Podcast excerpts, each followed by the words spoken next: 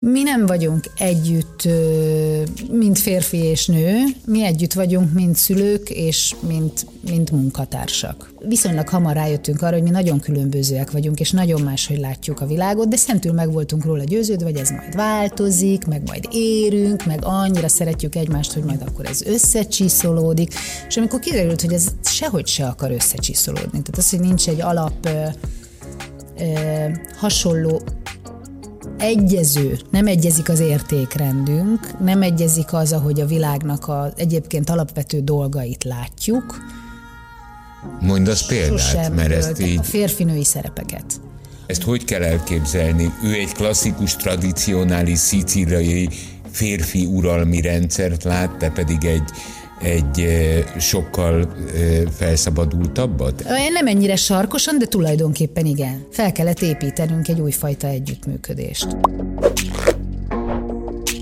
A Három igazság mai vendége Novodomszky Éva, üdvözlünk szeretettel. Örülünk, hogy Tomi mondja a szabályok. Három témakörrel készültünk, ebben a három borítékban helyeztük el ezeket, te döntheted el, hogy milyen sorrendben haladjunk majd velük.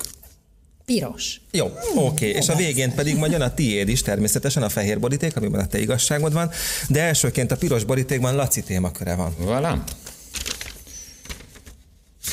Na, azt mondja, hogy... Mi az igazság? Milyen nyelven zajlik az élet nálatok? Otthon?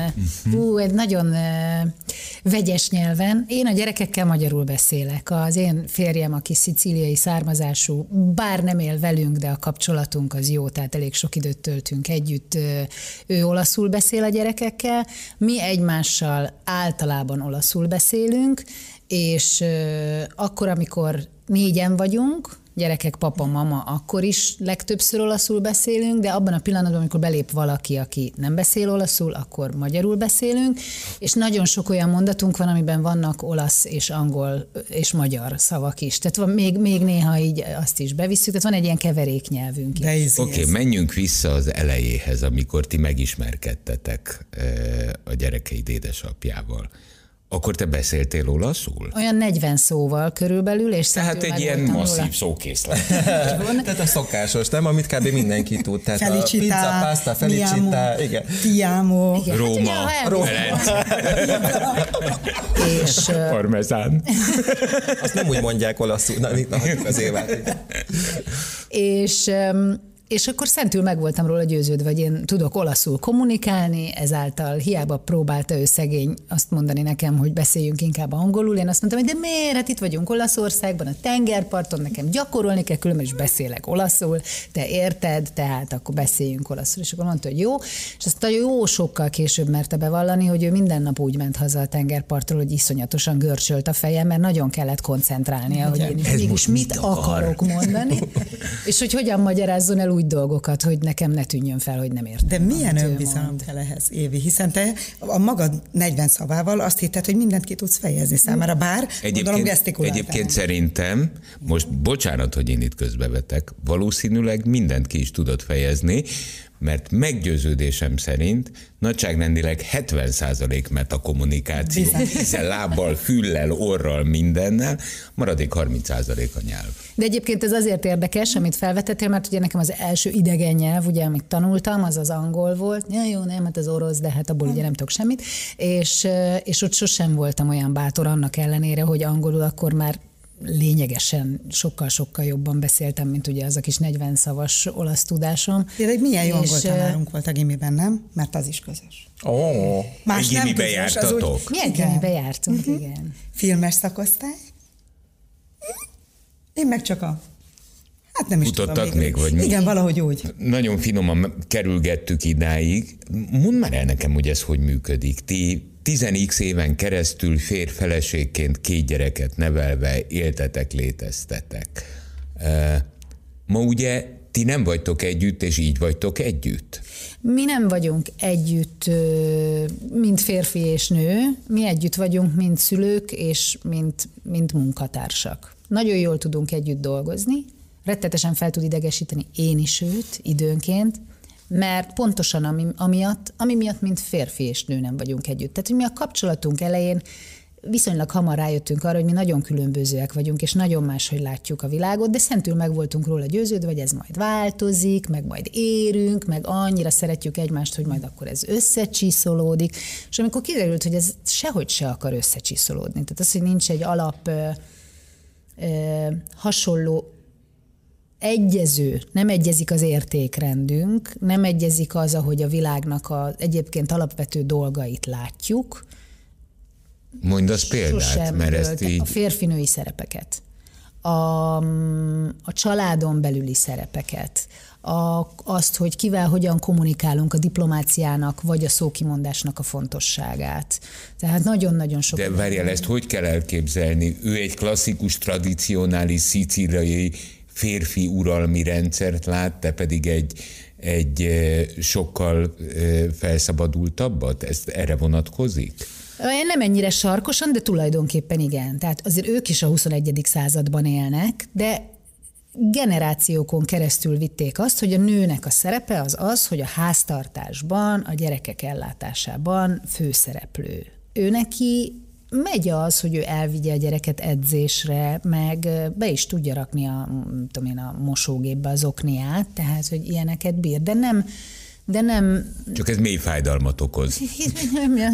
Ez nem, nem természetes, vagy nem esik jól, de nem is ez igazából a probléma, hanem mert ezekkel együtt tud élni az ember, azt hiszem, de hogy, hogy ezeknek olyan sok... Olyan sok mindenben gördül lesz tovább, hogy mi az, amiről ő azt gondolja, hogy annak ellenére, hogy mondjuk én egy, én egy dolgozó nő vagyok, az még szerinte bele kellene, hogy az én életembe férjen, én szerintem meg ő neki kellene sok minden, hogy belefér. És nagyon sok mindent meg tudtunk beszélni, de nagyon sok mindenről egy idő után úgy érzi az ember, hogy már ezt nem tudom tovább erőltetni, hogy nyolcvankilenc egyére, és nekifutunk ugyanezeknek a témáknak, és még egyszer átbeszéljük, amikor, amikor genetikailag nem tud változni. És az apósomat imádom, és néha így rákérdezek nála, hogy szerinted ez normális? És persze. Hány évig éltetek együtt, így férj és feleségként? tizenhárom. tizenhárom. És mióta vagytok külön együtt?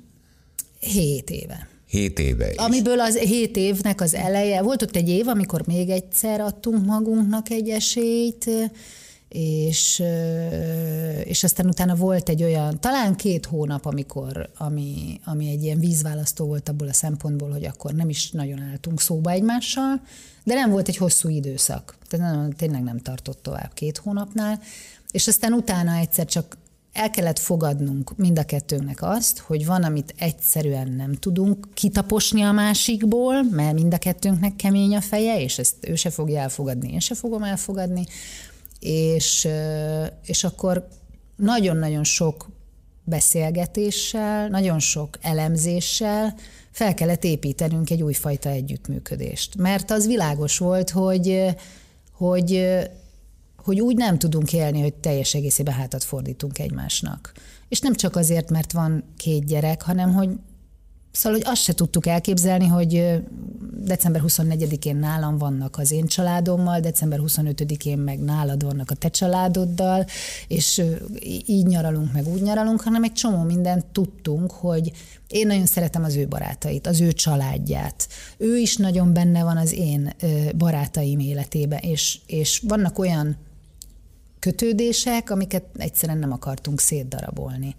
És ezért valahogy úgy alakítottuk ki az életünket, hogy, hogy külön élünk, van külön életünk, de, de, de vannak olyan pontok, amik, amik, amik közösek hogy, maradtak. Hogy, hogy, hogy emésztették? Nem kellett igazából megemészteniük szerintem, mert hogy így ebben az átalakulási folyamatban végig ott voltak. Aha, tehát ők jelen valahogy voltak. Nekik, ők ebben nőttek fel. És kiegyensúlyozottak. Én remélem. Én azt hiszem. Na, drámatagozat, de az Évi volt a nagyon jó. Hát filmesen, elindulván, de valahogy emléksz, hogy összemosódott a két osztály. Igen, mert tulajdonképpen mi olyan sokan voltunk, olyan sok tanulót vettek fel abban az évben, hogy, hogy a Vandáék osztálya volt a, a normál dráma is, a nagy hírű dráma is osztály, és indítottak egy, a D, D mint drámai, ugye, és indítottak egy E osztályt, hogy beférjenek azok is, akiket még úgy fel akartak venni, csak már már harminc fölött nem akartak egy osztályba több gyereket beszuszakolni. És akkor mi voltunk az E-osztály, akik ilyen pótdráma is osztály voltunk, bár a mi osztályunknak a nagy része az inkább nem a színházzal foglalkozott, hanem a filmes uh-huh. ismeretekkel. Mondjuk én drámaisként indultam, egyébként már úgy értve, hogy a színházas részén indultam a drámainak, de aztán hamar rájöttem, hogy ami olyan rettentő nagy vágyam volt, hogy én oda bekerüljek, azt én igazából annyira nem szeretem, én nem szerettem kiállni a színpadra és ott előadni. Nem is tudom, hogy miért gondoltam, hogy ez nekem majd testhez álló lesz, és ezért kívántuk át magunkat a filmes Előadni alatt azt érted, hogy, hogy más karakterbe bújni, vagy effektív a szereplés és is zavart? És semmilyen formában nem szerettem szerepelni, és engem állandóan szerepeltettek, csak hát egy idő után megtörtem, és akkor elfogadtam. Hát mennyiben az orgánumod is olyan, hát nem? Igen, gyönyörű orgánuma van. Állandóan verset mondattak velem az összes iskolai ünnepségen, aha. elindítottak a szavalóversenyeken, a szakolvasóversenyeken, és egy idő után beletörődtem, igen. Aha. Elmúlt a lámpalázam, megszoktam, és aztán, aztán megszoktam. Na de a bábelizmus zavarra visszatérve, ugye, ami, amire a kérdés vonatkozott, hogy ugye nyilvánvalóan teljesen egyértelmű volt, hogy a fiaid olaszul is fognak tudni az édesapjuk révén ö, folyékonyan beszélni. Egyébként ő bennük mennyire látod az olaszt és a magyart, az olasz és a magyar vért? Tehát hogyan keveredik ez a kettő a gyerekekben? Alapvetően a nagyobb fiam, Krisztián, ő tizenkilenc éves, ő úgy személyiségében én rám jobban hasonlít, ő, ő, hát mondjuk azért én is elég temperamentumos vagyok, tehát nem mondhatjuk, hogy ezért ő visszafogottabb, de a kicsi, a Márkó, aki tizenhárom éves, ő pedig tiszta apukája, nem csak külsőleg, hanem így személyiségében, személyiségében is. Ő egyébként szicíliainak is, inkább érzi magát szicíliainak, mint magyarnak, de azért, mert hogy ő Szicíliában is született, tehát hogy ő neki, ő neki több kötődése van oda, mint a bátyjának ebben az értelemben, és, és És ő tényleg olyan, mint egy, mint egy ilyen, mondjuk úgy, hogy klasszikus szicíliai kisgyerek. De az milyen? Krisztiának, az milyen? Hát ez akik, akiknek nincs fékjük, akiknek nincs filterük, tudod, ami jön, kikívánkozik, az és hangos, jön, gondolom. És igen, és hangos, és, és örökmozgó, és véleménye van, hm. és sokkal hamarabb kimondja a véleményét, mint hogy átgondolná, hogy akkor azt tényleg úgy gondolja-e. És... De könnyebb egy ilyen gyermekkel, nem? Beszél a jó és a rossz élményekről, az érzéseket kifejezi, tehát nincs szorongás. Ne, meg igen, meg tudod, hogy hányadán állsz. Hány nyelven beszélnek? Ők beszélnek mind a ketten ugye magyarul és, és olaszul, illetve angolul tanultak, és a két nyelvűeknek ez a nagy szerencséjük, hogy egészen gyorsan megtanulnak egy nyelvet. Melyik az ő fejükben az anyanyelvük? Azért én azt gondolom, hogy a, hogy a, hogy a magyar. Magyar. És egyébként érezni is rajtuk, tehát ők Magyarországon élnek, Magyarországon tanultak, Magyarországon jártak óvodába, mindent magyarul tanultak meg először, ezzel párhuzamosan olaszul, de annak ellenére, hogy sokat használják az olaszt, azért mégiscsak a magyar az, ami a társaikkal, a közös nyelvük, itt a barátaikkal. Az nem merült föl, hogy Olaszországban is tanuljanak? Akár középiskolában? Középiskolában még nem, tehát hogy hat évkor különbség van közöttük, én nekem mindenféle verzió végig pörgött az agyamon egyébként ővelük kapcsolatban is, de ha akarnak, akkor majd később elmennek Olaszországba. Igyekszünk több időt tölteni a nagyszülők miatt is, meg a Észak-Olaszországban is élnek az én barátnőm, akinek a kisebbik lánya az én keresztlányom, ők is egy ilyen olasz-magyar házasságban élnek, és velük is nagyon sokat összejárunk, őket is igyekszünk látogatni. Szalvónak is vannak olyan barátai, akikkel nagyon jó a kapcsolatunk, és meglátogatjuk őket, tehát úgy benne vannak ők egy olyan olasz közegben tulajdonképpen, hogy ők tudnak olyan szavakat, ők használnak olyan kifejezéseket, akár szlengeket is, ami nekem nincs meg, amit én nem értek, mert ő nekik ez így a, a haverokkal, unokatestvérekkel beszélgetve kialakult, nekem ez tanult. Annyira klassz, hogy mind a ketten ápoljátok mindezt, hogy a nagyszülőkkel sokat találkozhassanak a gyerekek. Most egyenesen Szicíliába jött ide a stúdiómba például, Évi, te milyen rendszerességgel utaztok? Teljesen változó. Hát azért most ugye az elmúlt évek, a Covid és a mindenféle ilyen nehézségek egy kicsit ezt így fékezték, de mondjuk korábban volt olyan év, amikor ott voltunk hétszer, meg volt olyan, amikor csak kétszer. Úgyhogy, és akkor azt úgy kell elképzelni, mint a filmekben, egy ilyen klasszikus nagy szicíliai család ül az asztal körül. Rettenetesen hangos. hangos. Nagyon szeretem, de nagyon hangos. Tehát volt olyan, amikor úgy hosszabb időt voltunk lent, mikor lent voltunk egész nyáron, akkor egyszer eljött az a pillanat, amikor azt mondtam, hogy én most elmegyek sétálni, ne számítson rám senki egy fél napig, mert muszáj ezt a, ezt a zűrzavart kivezetni valahol a fejemből, mert csak azzal, hogy beszélgetnek, hogy kinek mikor mi jut eszébe, egymás szavába vágva, igen, folyamatosan van egy ilyen, egy ilyen elég nagy, rendes frekvencia. De Krisztián, aki jobban rádütött, tehát egy nyugod, nyugodtabb típus, aki csak vele ő elmegy ilyenkor veled sétálni, zűrzavart kitisztítani, bírja, vagy belesimul, ő, ő bírja. Ők, ők, hát meg gyerekek, szóval ők azért még rugalmasabbak. Persze, hát neki csak jól jön. Melyik a második szín? Zöld. Zöld, abban az én témaköröm van, és az pedig így szól. Mi az igazság? Soha nem izgatott a kereskedelmi televíziózás? Azt hiszem, hogy a, a pályám elején, akkor, amikor a Magyar Televízióhoz kerültem, és, és hányat írunk akkor? kilencvenhét decembere. Hát ez igazából akkor, amikor kezdődtek a kereskedelmi. Igen, igen, igen, igen, igen. Így van. És akkor nagyon izgalmas volt. Hát én az újságíró iskolát még be sem fejeztem tulajdonképpen, akkor, amikor elhívtak Heted magammal a híradó ifjúsági kiadásához, a Magyar Televízióba, a Junior Híradóhoz, mondjuk úgy, hogy gyakornoknak, de gyakorlatilag elég hamar elkezdtünk dolgozni, és voltak nagyon sokan, akiket ott a pályánk, bekerülésünk idején megismertünk, de már néhány hónap múlva elmentek egy kereskedelmi csatornához, és persze, hogy izgatta mindannyiunknak a fantáziáját, hogy vajon ott milyen lehet az élet, illetve ugye az újságíró iskolában pont ebben a nagyon izgalmas időszakban mi eleve tanultuk ezt, elemeztük ezt, a kereskedelmi híradók és a közszolgálati híradó közötti különbséget atomjaira bontva egy-egy hírt, hogy mit, hogy dolgoznak fel ők, mit, hogy dolgozunk fel mi. Úgyhogy nagyon érdekes volt ez, de az az igazság, hogy olyan volt is megkeresés, voltam is castingon, de olyan csábító ajánlatot, ami miatt elgondolkodtam volna azon, hogy én most tényleg itt hagyok csapott papot, olyat nem. Mert akkor mit csábított? Igen, akkor mit csábított? Akkor az volt, ami nekem nagyon nagy szerencsém volt, és ami miatt én nagyon ö, szerettem kezdetektől fogva ott lenni az em té vénél, az az, hogy nagyon sok mindenben kipróbálhattuk magunkat. Keletkezett ugye ez a helyzet, hogy azzal, hogy elindultak a kereskedelmi csatornák, egyszerűen nem is voltak az embereket is. Igen, tehát ők is állandóan kerestek, meg az em té vé is állandóan keresett. És mi belecsöppentünk ebbe frissen végzett újságíróként, és, és mindent kipróbálhattunk.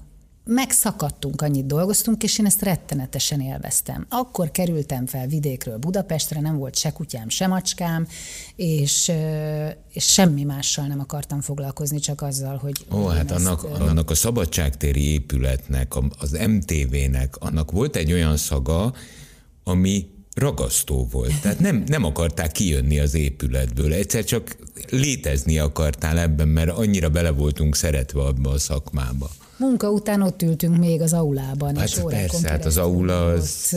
veséztünk ki mindent. Igen. Engem mégis érdekelne az a műfaj, ami elszippantott volna. Azt mondtad, nem volt az elképzeléseidnek megfelelő. Mi lett volna az, ha találgatunk persze? Nem, nem is műfaj kérdése volt ez igazán. Még akkor, még akkor a talk show nem. Én nem szerettem az elején. Én annyira híradós edzést kaptam az elején, hogy én sokkal jobban szerettem ezeket a pörgős, dinamikus olyan helyzeteket, olyan műsorokat, amiben gyorsan kell reagálni. Tehát akkor én még nem szerettem nagy interjúkat készíteni. Kimondottan nem szerettem portré interjút készíteni. Belemerülni, és akkor ott valakinek, bocsánat, itt ütögetem közül a mikrofon. Az, az, azt, azt még akkor nem éreztem a magaménak. Arra később értem meg, vagy később szerettem meg azt, hogy annak mi a szépsége, hogy végigmész valakinek az élete pályáján, és tényleg olyan irányokat veszel, amik, amik, amik az ő számára fontosak, és nem biztos, hogy mindenkinek rögtön ez jutna eszébe őróla. Az én egyik első emlékem rólad képernyősként az a híradós műsorvezetés. Azt hiszem, hogy talán mondhatom, hogy természetesen. És én azt gondolom, olyan emlékeim vannak, hogy, hogy neked ez nagyon jól ment. Tehát neked egy olyan híradós egyből arcod van, olyan híradós hangod van, bár nagyon fiatal voltál, még fiatalabb, mint most, de mégis volt hiteled a képernyőn. Ö, viszont az nem lett volna elég hosszabb távon? tizennégy vagy tizenöt évig híradóztam, és, és tényleg nagyon-nagyon szerettem. Üm, pont emiatt, hogy, hogy egyrészt az én amúgy szeleburdi, amúgy játékos, állandóan a viccet kereső természetemet meg kellett reguláznom magamnak. Nagyon sok rendező borult ki szerintem akkoriban, mert a, főleg amikor páros műsorvezetés volt, és a partnereimmel mi, hát amikor nem látszottunk, akkor azért szórakoztattuk egymásnak. Szóval, hogy ott volt nagyon-nagyon sok vicces jelenet, amikor egy másodperc alatt kellett visszarendeződni. De ezt nem lehet megcsinálni úgy, hogyha nem tudod atompontosan azt, hogy az a hír miről szól minden morzsájában, mert, mert nem tudsz visszazökkenni abba, mert ott vissza kellett zökkenni abba, a kom- nem csak a komolyságba, hanem tényleg annak a hírnek a sodrásába.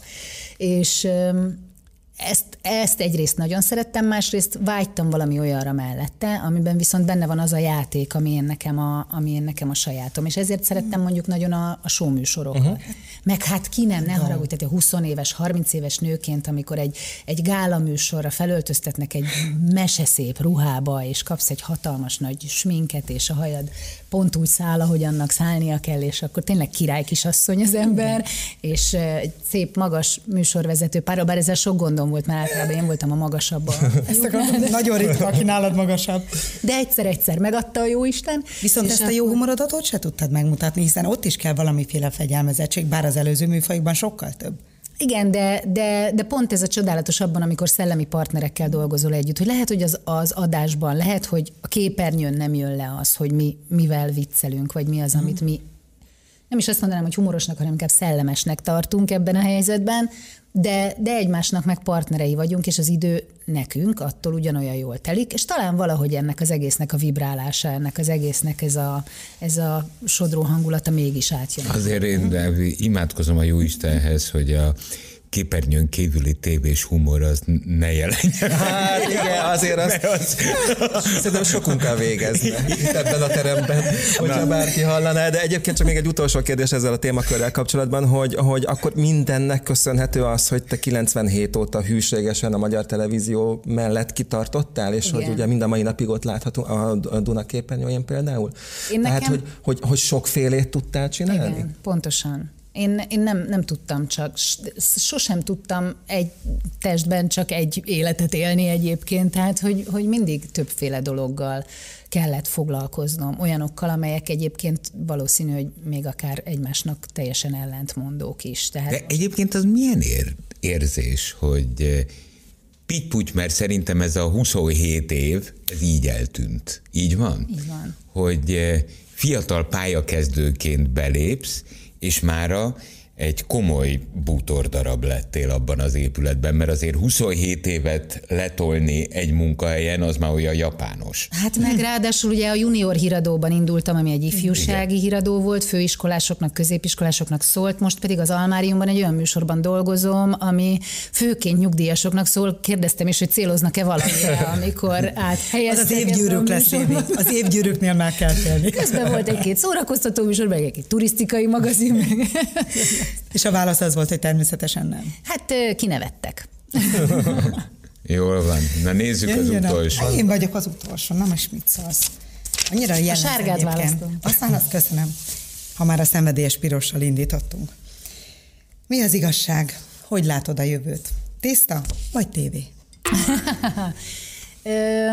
A tészta az, az most már úgy tűnik, igen, hogy... hogy abban az értelemben a jövőm lesz, hogy azáltal, hogy a, a férjemnek, a gyermekeim édesapjának az ő nyelvi nehézségei miatt kezdettől fogva, amikor ide került Magyarországra, igyekeztem, először még csak ezek miatt, a nyelvi nehézségek miatt, aztán utána pedig, mivel belefolytam a munkájába sok más területen is segíteni, ezért bele sodródtam úgy, hogy munkatársak lettünk, tehát a pizza készítés, a pizza tészta gyártás, az, az most már az én munkám is, tehát és ha, ha még ez a vállalkozás megy, addig én vélhetően... De bocsánat, rak, rakjuk igen, helyre a képet.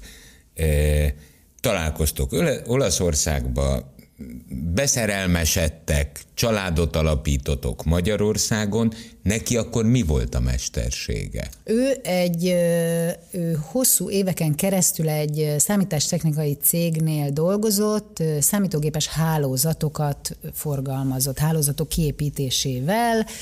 Itt Magyarországon? Nem, Olaszország. Olaszország. Olaszországban nem, Rómában, Rómában. Rómában, majd a találkozásunk előtt az utolsó években hazaköltözött az édesapjával, aki szintén valami hasonlóval foglalkozott, és kitalálták, hogy ők ketten csinálnak egy, egy, egy bárt, egy ilyen tipikus olasz kis cukiságot, ahol azért melegételek is vannak, de főképpen reggelizni, aperitívozni. Igen, Szicília, Cefaluban. Cefalù, Cefalù, remek hely. Igen. És ők ebben dolgoztak akkor, amikor én belecsöppentem az életükbe, és valahogy nekem egyébként is az a tapasztalatom, hogy amikor egy olasz elköltözik külföldre, akkor teljesen mindegy, hogy mivel foglalkozott korábban, vagy éttermet, vagy fagyizót akar nyitni, és ebben tudja magát elképzelni, mert hiányoznak nekik az otthoni Persze. ízek, illatok, az az egész hangulat, atmoszféra, és akkor megpróbálják megteremteni maguknak.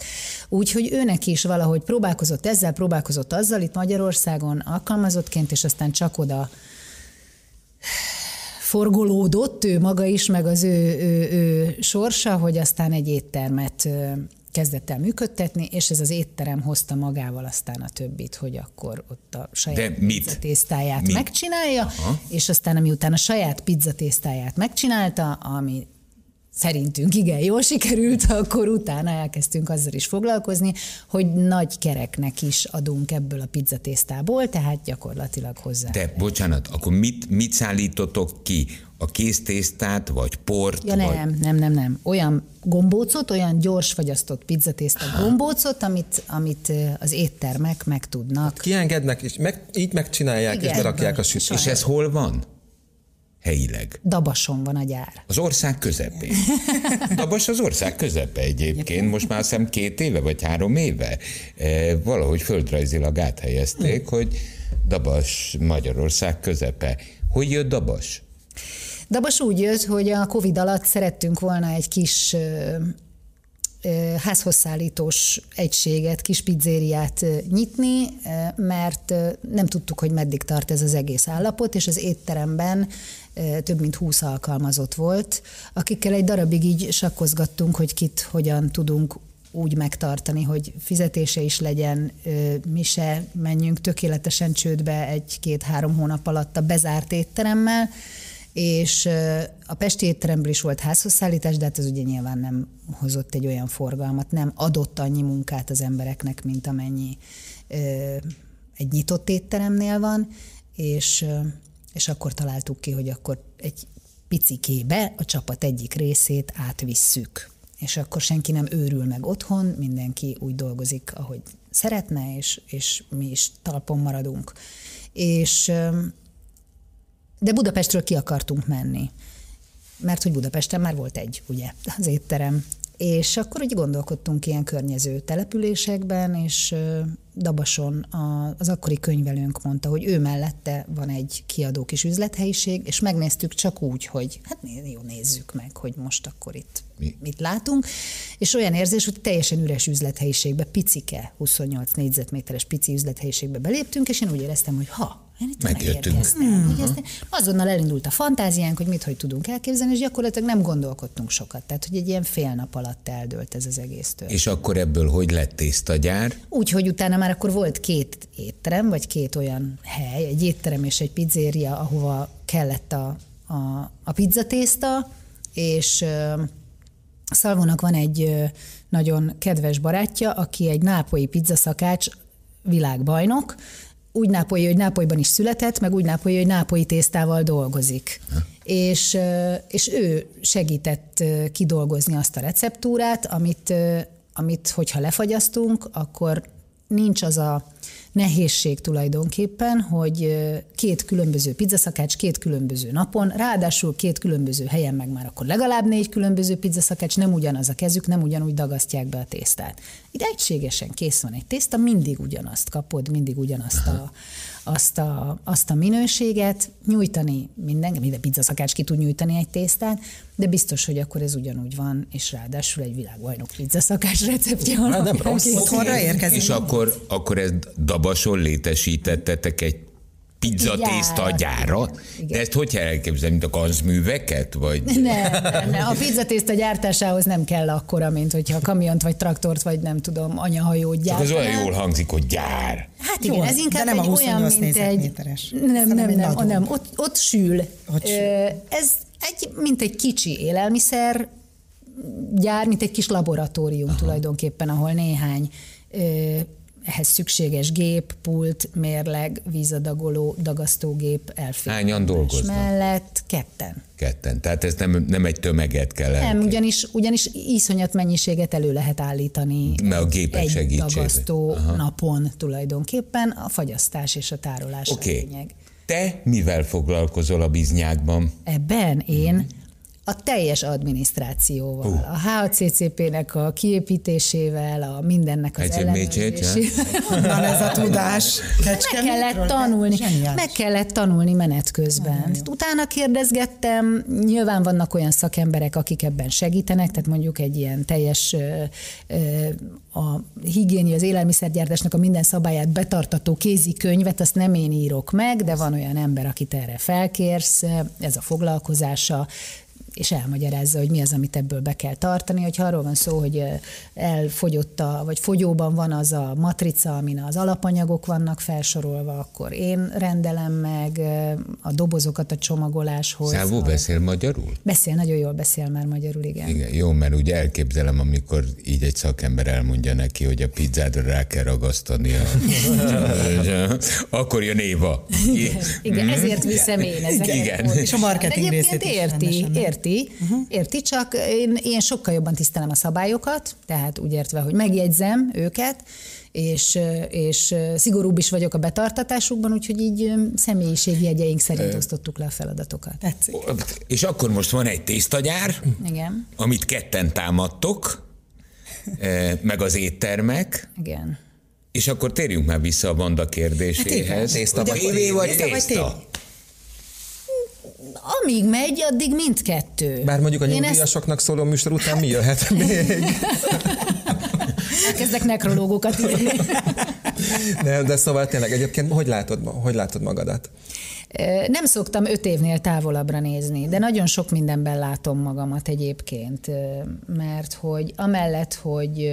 hogy hogy foglalkozom a tésztagyárral, meg az étteremnek az ügyes-bajos dolgaival, a tévé a flóm, tehát oda megyek be, annak ellenére, hogy azzal is van elég munka, de oda megyek be feltöltődni. A mai napig. És igen, igen, igen, igen. Becsukódik a stúdióit, és akkor minden kint marad. Akkor csak arra az egy dologra tudsz koncentrálni. A tésztagyár mellett csöröghet a telefon, meg ott történhet bármi más is, de itt, itt így ebbe, ez az, amikor ebbe vagyunk jelen, most is ebben a beszélgetésben. Igen, igen, ez a jelenlét szakmája. Kint milyen nap van, tehát a többieknek. És, és emellett meg nagyon régóta foglalkoztat a az egészséges életmódnak különböző fajtái, egy jógaiskolába járok most, de nem azért, mert majd én jogát szeretnék oktatni, hanem ezt szerettem volna megtanulni, ennek az egésznek az anatómiáját, a, a filozófiáját, az egész ö, olyan hátterét, amitől majd én jól tudom csinálni, nem csak úgy, aha. hogy beállok egy edzésre, és amit tényleg tudjam már, hogy mit csinálok egészen pontosan. És sikerült? És ennek még nem, de hát ez egy folyamat. Ezt még csak egy éve csinálom, úgyhogy, úgyhogy azért ez még, ez még előttem áll, vagy hát még elég sok munka van ebben ö, szerintem, meg sok élmény, és en, ezt szeretném továbbvinni ebbe az irányba, hogy nagyon-nagyon szeretném megtanulni, szeretnék megtanulni különböző légzés terápiákat, légzés, olyan légzés technikákat, aminek van egy, egy ilyen hát gyógyító hatása. Uh-huh. És emellett a táplálkozásra odafigyelni, miközben imádok mindent megenni, tehát nincs semmi a földön, amit ne tudnék megenni, úgyhogy, de azért szeretnék oda, szeretek odafigyelni arra is, hogy mi az, ami, ami jó üzemanyag nekünk, ami jól működtet, Úgyhogy ennek nagyon-nagyon sok olyan ága van, amit, amit még szeretnék megtanulni, annyira. És ebből bármi kisülhet. Csípem, amit mondasz, ő volt a nyugalom fellegvára, tehát a gimnáziumban egy, bocsévi, lassú beszédű, ő volt a kőszikla, Péter. Mindenki számíthatott rá, bármikor nyugat voltál, most meg lézis technikát tanul, de felgyorsult a beszéde. Szerintem a szicíliai attitűd miatt. Sokkal gyorsabban beszélsz. Te el, el tudod képzelni, am... ja, téged el tudlak. Te beül egy szicíliai család kellős közepére. Na, a Bandánál elmondom, hogy az történne. Egyszer csak azt látod, hogy a szicíliaiak kirohannak, és elmennek sétálni. Ők mennek el sétálni az őrzavarban. Van igaza sajnos. Nem, mit előfordulhat. Nem, benne. Abszolút. Igazad van. Rólatok beszélt. Ne. Rólatok. Az ő igazságában róla állatok. Ne. Jó. Köszönjük. Na. Nagyon sokat gondolkodtam mostanában azon. Szoktam azt mondani, van két kutyám most, meg egy cicám. És uh, emeletes házban nőttem fel, sosem lehetett állatom. Ezért mindig ilyen furcsa, jól eldugható lényeket csempésztem be, anyukám tudta nélkül, mint katica, vízicsiga, ilyen apróságok, hmm. amiket hmm. nem vesz észre, de mégis elmondhatom. Jobb, magam, mint ha anakonda lett volna. Nyilván elpusztultak, szerencsétlenek, nem húzták sokáig, de De, de hogy úgy volt egy pár boldog napom vagy hetem, amikor abban a tudatban élhettem, hogy van egy titkos kis állatom. És amikor elköltöztem otthonról, amikor Budapestre kerültem, akkor az volt az első dolgom, hogy vettem magamnak egy törpenyulat.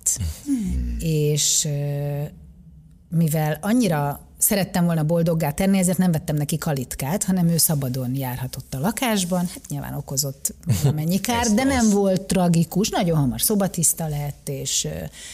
és elég sokára derült ki, hogy a kanapét kirágta hátulról, és oda bújt be alulra, de hogy úgy egyébként ennek szembetűnő nyomai nem voltak. Nagyon okos kis állat volt, és, és onnantól kezdve gyakorlatilag mindig volt, van valamilyen, valamilyen állatom, nagyon sok furcsa állatunk volt, és szoktam elemezgetni az állatokkal való viszonyomat, úgy, úgy a világ más dolgaival, és van egy olyan mondásom például, hogy, hogy nálunk otthon a gyerekeknek, az állatoknak és a barátnőimnek mindent szabad. Tehát amikor jön valaki és megkérdezik, hogy jaj, hogy a cipő, de nem, a kisfiam, nem állsz fel a falra, mert összetapogad, lemosható, hadmásszon, majd mindent szabad. És az állatok is jöhetnek, mehetnek, majd én föltakarítom, majd én rendbe rakom, de hogy feel free, legyen mindenki szabad, és, és, és egyszerűen csak érezzék jól magukat. És... A, például a gyereknevelés meg a kutya nevelés között is párhuzamokat szoktam vonni, hogy ilyen dolgok alapján elemezgetem magam, amikor van erre egy kis időm, és, és egy nagyon jó irány az, hogy, hogy a kutya az nem tréfál, tehát azzal el kell menni sétálni. És akkor ott végre van az a, mert egyébként is egy folyamatos zűrzavar, egy folyamatos pörgés, egy folyamatos uh, impulzus dömping van az életemben, és olyan jó az, hogy reggelente, és ha az idő megengedi, akkor, akkor esténként is egyszer csak elindulunk a kiskutyákkal, és csak megyünk szabadon a réteken, mezőkön, hegyeken, dombokon, és, és ők boldogok, és szaladnak, én meg kutyagolok utánuk, és akkor ilyen dolgokat elemezgetek. Hát, igen. Hát kérlek de szépen. Jó. Nagyon szépen köszönjük, én hogy itt voltál. Szépen, Sok sikert! A tévéműsorokhoz is, meg a tésztához is, aztán majd egyszer csak kiderül, hogy melyik maradt terítéken. De jó. Nagyon szépen. Ennél jó hozárszó.